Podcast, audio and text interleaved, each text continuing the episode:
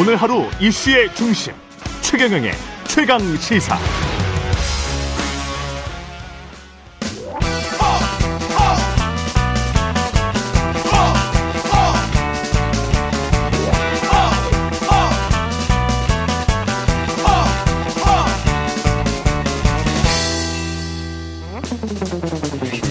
네, 링 밖으로 나간 박치기왕 만나는 시간입니다. 국민의힘 박치기왕. 예, 국민의힘 김재원 최고위원 자리하셨습니다. 안녕하세요. 네, 안녕하세요. 예, 실업급여 논란부터 한번 시작해 보겠습니다. 실업급여, 달콤한 급여, 실업. 이 박대출 의원이 한 이야기인 것 같은데, 이걸 국민의힘과 정부가 지금 급여 한액을 낮추거나 아예 없애는 방안을 검토하기로 했다는데, 이거는 어떻게 보세요? 사실 저 실업급여 제도에 문제가 좀 있는 건 분명 사실이에요. 그렇지만 이게 그 해고된 또는 직장을 잃은 근로자들이 다음 직장을 찾을 때까지 상당 기간을 재교육을 받는다든가, 네, 또는 생계의 위협을 느끼지 않도록 그 보조해주는 그 노동자의 권리인데, 예, 그 부분에 대해서 이제 좀 잘못 운영되고 있다든가 너무 일부 실업급여를 받기 위해서 오남용하는 거, 예, 예, 그런 사례가 분명히 있는 건 사실이기 때문에, 예예, 제도적으로 좀 합리적으로 조정하는 것은 저는 필요하다고 생각합니다. 근데 그 일탈적인 거, 저도 그런 이야기를 사업주분들한테 좀 들었는데, 네, 일탈적인 거, 가령 경영상의 어려움으로 해고를 당한 게 아니고, 네, 본인이 좀 쉬고 싶은데 해고한 걸로 해주세요, 사업주에게 그렇게 부탁을 해서 사업주는 해고한 걸로 해주고, 그걸 가지고 이제 본인은 충분히 쉬다가 놀다가, 근데 네, 그 돈도 물론, 네, 이제 노동자들이 내는 것이 한 50%지만, 그렇죠, 그럼에도 불구하고 이제 또 다른 50%는 또 사업주들이 내는 거 아닙니까? 네. 그러면 이 다른 진짜 해고당한 다른 그 노동자들 같은 경우는 이건 좀 부당하게 느껴지는 거거든. 그런, 그렇죠, 경우는. 그렇죠. 그런 좀 일탈적인 사례가 있다라고 저도 들었어요. 사업주분들한테. 네, 분명히, 예, 그런 예, 문제가 있긴 있는데, 예, 좀 더 이 제도를 꼭 필요한, 그리고 반드시 이 실업 부조를 받아야 될 그런 근로자에게 지급되도록 하는 것은 필요한데, 그렇다고 없앤다든가, 그럴 수는, 예, 없죠. 또는 그럴 수는 없지. 이것을, 예, 대폭 낮춘다든가 하는, 예, 것은 받아들여지기가 좀 어려울 거라고, 그러니까, 생각합니다. 아니, 그렇게 해고가 아닌데 해고로 처리한 노동자 같은 경우는 실업급여를 못 받도록 그것만 이렇게 핀셋으로 딱딱 끄집어낼 수는 없을까요? 그게 좀 어렵거든요. 이 일정 기간 동안 근무한 것과 그다음에 본인의 의사에 의하지 않고 해고가 되는 몇 가지 기준이 있어요. 그렇지, 예, 있잖아요. 근데 이제, 네, 그런 기준을 해고를 하는 업주와 해고를 당하는 종업원 사이에 관계로 주로 규정이 되어 있기 때문에 또 우리나라 의 정서에 좀, 예, 이렇게 도와주는, 그렇죠, 같이 일했는데, 네, 그런 면이 있어요, 분명히. 그러니까 그 부분을, 예, 조금 더 보완할 필요는 있지만, 예, 이것을 완전히 뜯어고쳐서 하겠다는 것까지는 아마 사회적으로 받아들이기, 그렇죠, 어려울 거라고 생각합니다. 그러나 또 그렇다고 젊은 세대들이 편하게 쉬고 싶어 한다랄지, 누가 해외여행 가고 무슨 명품 선글라스를 산다란 여성 혐오나 청년 세대를 비하는 것 같은 그런 발언을 국민의힘에서 할 필요는 없는 거 아니었어요? 이거는 그 부분은 원래, 네, 공무원도 그런 이야기를 했고, 네, 고용노동청의 공무원이 왜 실업급여 담당자가 지켜보니까 이런 문제가 있다는 이야기이기도, 네, 하고, 네, 또 이런 커뮤니티가 있어요. 그런데 들어가 보면, 에, 이 문제에 대해서 실제 이렇게 글도 올리고, 맞아요, 맞아요, 내가 이제 표현하자면 꿀 빨고 있다, 이런. 맞아요, 그게 있어요. 예, 그렇기 때문에 이 실업급여 제도를 또 실업급여가 지금 이렇게 몇 년 운영되면서 거의 기금이 바닥날 지경에 가버렸거든요. 예. 그러니까 분명히 이 합리적으로 조정할 필요는 해야 있어요. 되는데 아 액수나 이런 거를 확 낮추고 이런 거는 좀 부정적이시다 그런 말씀이시네. 현실적으로 예. 그렇게 할 때는 또 그 또 다른 부작용. 예, 실제 예. 그것을 받아야 될 그런 근로자 입장에서 굉장한 반발이 있기 때문에 그렇죠. 그렇죠. 네. 나는 진짜로 해고 당했는데 난 못 받게 되면 그렇죠. 예, 그 황당하죠. 갑자기. 네. 예. 후쿠시마 오염수 방류 관련해서는 이게 결국은 수산물 이쪽으로 갈 것 같은데 어떻게 보십니까? 그러니까 후쿠시마 예. 그 원전의 오염수가 이제 뭐 방류를 앞두고 있는데요. 예. 그렇게 되면 우리나라 연근해까지 그 오염수가 밀려와서 뭐 수산물에 영향이 있지 않느냐 이런 생각을 그 우려 예. 하게 될 가능성이 있고 그러면 이제 우리 국민들이 또 수산물을 뭐 전혀 소비를 하지 않는다든가 이런 네. 문제가 생길 수 있으니까 정부가 사전에 좀 국민들께 저 뭐 IAEA의 그 국제 기준을 지킨다면 그런 위험이 없다 이런 홍보도 하고 좀 노력도 하는 것 같아요. 네. 하여튼 이 부분은 정말 저 국민들에게 너무 뭐 야당이 정략적으로 이런 저 불안감을 부추기고 그것을 반복해서 하다가 보면 또 전혀 다른 쪽에서 피해를 입는 경우가 있지 않겠습니까? 예. 예를 들어 우리나라 수산업에 종사하는 분들은 피해를 입을 수 있으니까 정부가 막 홍보도 하고 하다 보니까 조금 또 저 이 정부가 왜 우리 정부가 왜 일본 정부가 할 일을 대신하느냐 이런 그런 비판도 받게 되는데 그러나 예. 저는 뭐 지금 우리 정부가 해야 할 일을 하고 있다고 생각합니다. 그런데 유승민 전 의원 같은 경우는 대통령이 총리 일본 총리와 짜고 치는 고스톱처럼 오염수 방류에 찬성했다. 정부 입장은 그 찬성을 한 건 아니다. 이게 지금 아직까지 기존데. 사람들이 느끼기에는 저러면 기정사실화한 건 아닌가? 그런데 그 기정사실화한 것 같은 그 느낌에서 일본도 그렇게 받아들이고 그러면 EU처럼 수산물 수입금지 해제 이렇게 이제 계속 이야기를 하면 논리상으로는 우리가 조금 그래서 지금 뭐 연기해달라거나 조금 반대를 한다거나 뭐 이런 어떤 이야기를 대통령이 했었어야 되지 않나 그런 생각도 좀 있거든요.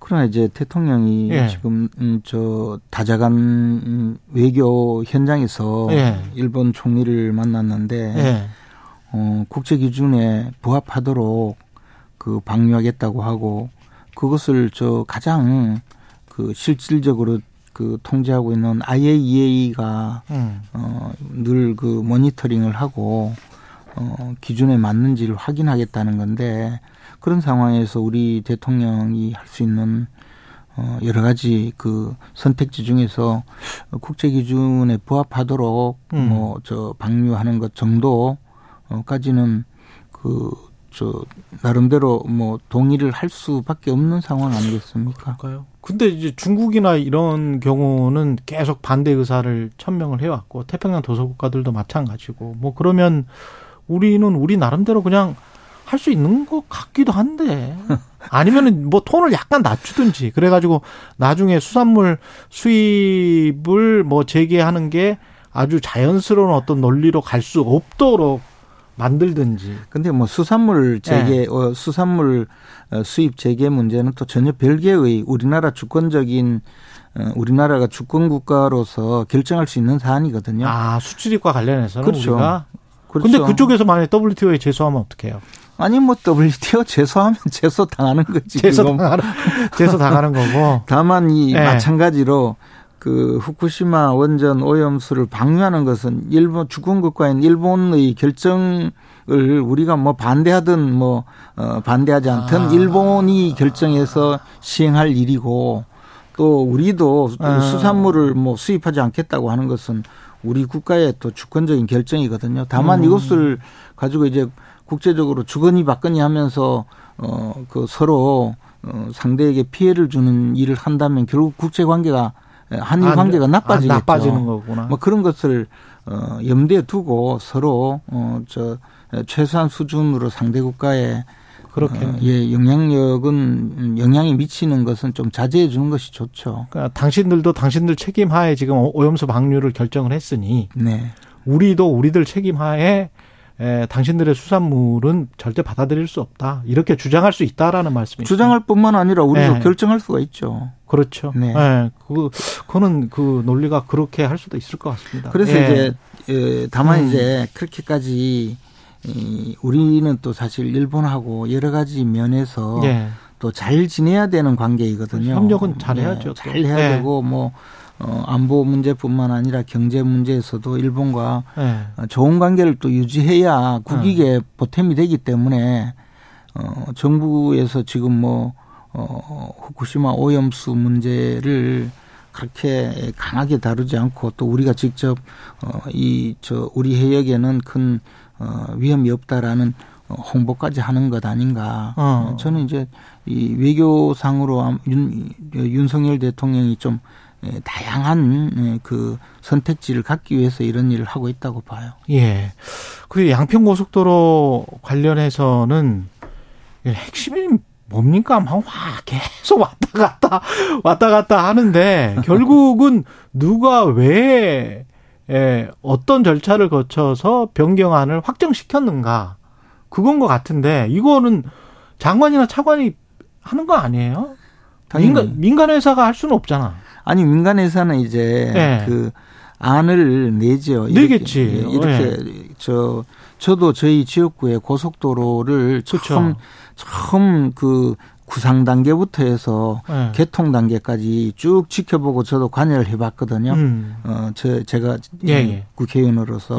근데 초기에 보면 민간 그 연구기관 또는 이제 주로 뭐 KDI가 비용 편입 분석을 하는데요. 그래서 안을 세 가지를 내서 이 노선이 제일 위에 갈 때는 이 노선은 그 당시에 그 댐을 지나야 되기 때문에 그 100m나 되는 그런 교각을 세워야 된다. 비용이 많이 든다. 두 번째 노선 여기는 그 주민들이 접근하기가 좀 불편해서 인터체인지가 너무 멀어진다. 세 번째는 이 구간은 터널을 많이 뚫어야 되기 때문에 비용이 들 것이다.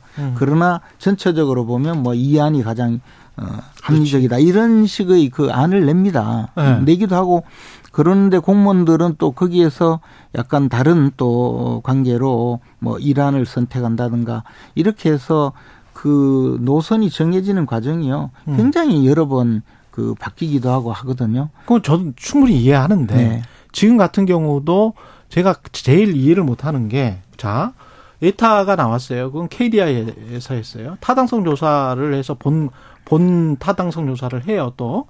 근데 그거 할 때 민간 쪽에서 했단 말이지. 근데 거기에서 할 때 에타랑 비교를 해가지고 네. 서로 간에 이제 한 7, 8개월 정도 시간을 갖고 그걸 가지고 보고서를 올려라. 근데 그게 지금 빠져 있다는 거 아니에요? 네. 서로 간에 비교하는 거를. 네. 근데 그러면 그 본 타당성 분석만 한 거를 가지고 덜컥 했었을 때 그걸 누가 책임을 질 것이며 사실은 과거에 취재해본 발언은 이걸 이 정도로 빨리 할 때는 2개월 전에 그거 할 때 뭔가 언지를 주지 않았는가. 어떤 뉘앙스, 다른 대안도 한번 해보세요. 강산면도 좋다네요. 이런 뉘앙스를 국토부 공무원이 슬쩍만 흘려도 민간 영영업체에는 그거 많이 해본 분들은 바로 알거든, 느낌을. 아니, 그게 실제로 우리나라의 생리였어. 지금은 어떤지 모르겠어요. 근데 저는 이제 그런 것도 의심된다는 거지. 왜 그러면 서로 비교를 안 했느냐. 비교한 보고서를 그럼 내놔봐라. 이거죠. 질문이 아니고 괴담인 것 같은데. 아니, 괴담이 아니고 진짜로 국토지침서에는 그렇게 나와 있잖아요. 국토부의 지침서에는 네. 7, 8개월 정도 시간을 갖고 예타하고 비교를 해봐라. 근데 그 비교한 분석은 지금 없어요. 있는지 없는지는 모르지. 그런데 그렇죠. 공개를 안 하니까 그거를 모르겠다는 거죠. 아니, 근데 지금 네. 그런 말씀의 전체적인 그 어떤 전제 자체가 이번에 그 저 원희룡 장관이 네. 그 가장 합리적이라고 주장했던 그 노선에 뭐가 문제가 있다는 걸 전제로 말씀하시는 거거든요. 아니 그거 전제는 아니에요. 예, 근데 그 전제는 아니고 그 절차를 만약에 지켰다면 뭐 분명히 종합 보고서가 있을 텐데 툭툭툭 단면적으로만 내놓는다는 거죠. 그렇죠. 예. 근데 어쨌든 지금 그 고속도로 노선을 결정하는 과정이 워낙에 예. 그 지역의 많은 사람들이 관여하고 싶어하고 또 다양한 주장이 나오기 때문에 저는 지금 말씀하신 그런 뭐 절차상의 문제보다도 더 중요한 것은 지금까지 나온 모든 노선을 놓고 이제 가장 합리적인 방안이 어떤 방안인지 지금부터 공개적으로 검토를 해서 결정하는 것이 필요하다고 봐요. 근데 이제까지 모든 고속도로는 데이터를 가지고 에타와 본타의 데이터를 가지고 그걸 비교해서 결정을 했거든요. 제 상식으로는. 근데 데이터가 지금 없어. 그잖아요. 아니 없는 거 그냥 하여간 없다고 말씀하시지만 그러면 다 공개를 그러면 다 해야 돼요. 그러니까 네, 있겠죠. 그러니까 저는 지금 논란이 전부 제기되고 있고 그 논란의 근거는 하나도 없이 서로 논란을 막 제기하고 공격하고 뭐 심지어 뭐 국정조사하자까지 이야기가 나오고 있거든요. 차제에 이제 그 지금까지 나왔던 안을 전부 다 공개를 해서 예. 이 노선은 이런 문제가 있고 또 이런 장점이 있고 이 노선은 이런 문제가 있고 이런 장점이 있고 하는 것을 공개하고 그것에서 가장 합리적인 안을 찾아가는 것이 필요하다고 보죠. 그 맞습니다. 예. 예. 지금 뭐 더 뭘 하겠어요? 지금 이제는 그런 공개할 예. 수 있는 건 좀 공개해야죠. 하긴 해야 되겠죠. 당연하죠. 근데 원장관은 예. 왜 그랬을까요? 아마 예. 이 논란이 그냥 국토부가 받아서 해결하기에는 네. 너무 정략적인 그런 정치적인 비난과 또 괴담 수준의 그 비판이다 이런 생각을 하고 네. 이런 방식으로 좀 충격요법으로 공개하고 싶었겠죠. 저는 뭐 결과적으로는 잘된 네. 사안이라고 봅니다. 예. 김재원 국민의힘 최고위원이었습니다. 고맙습니다.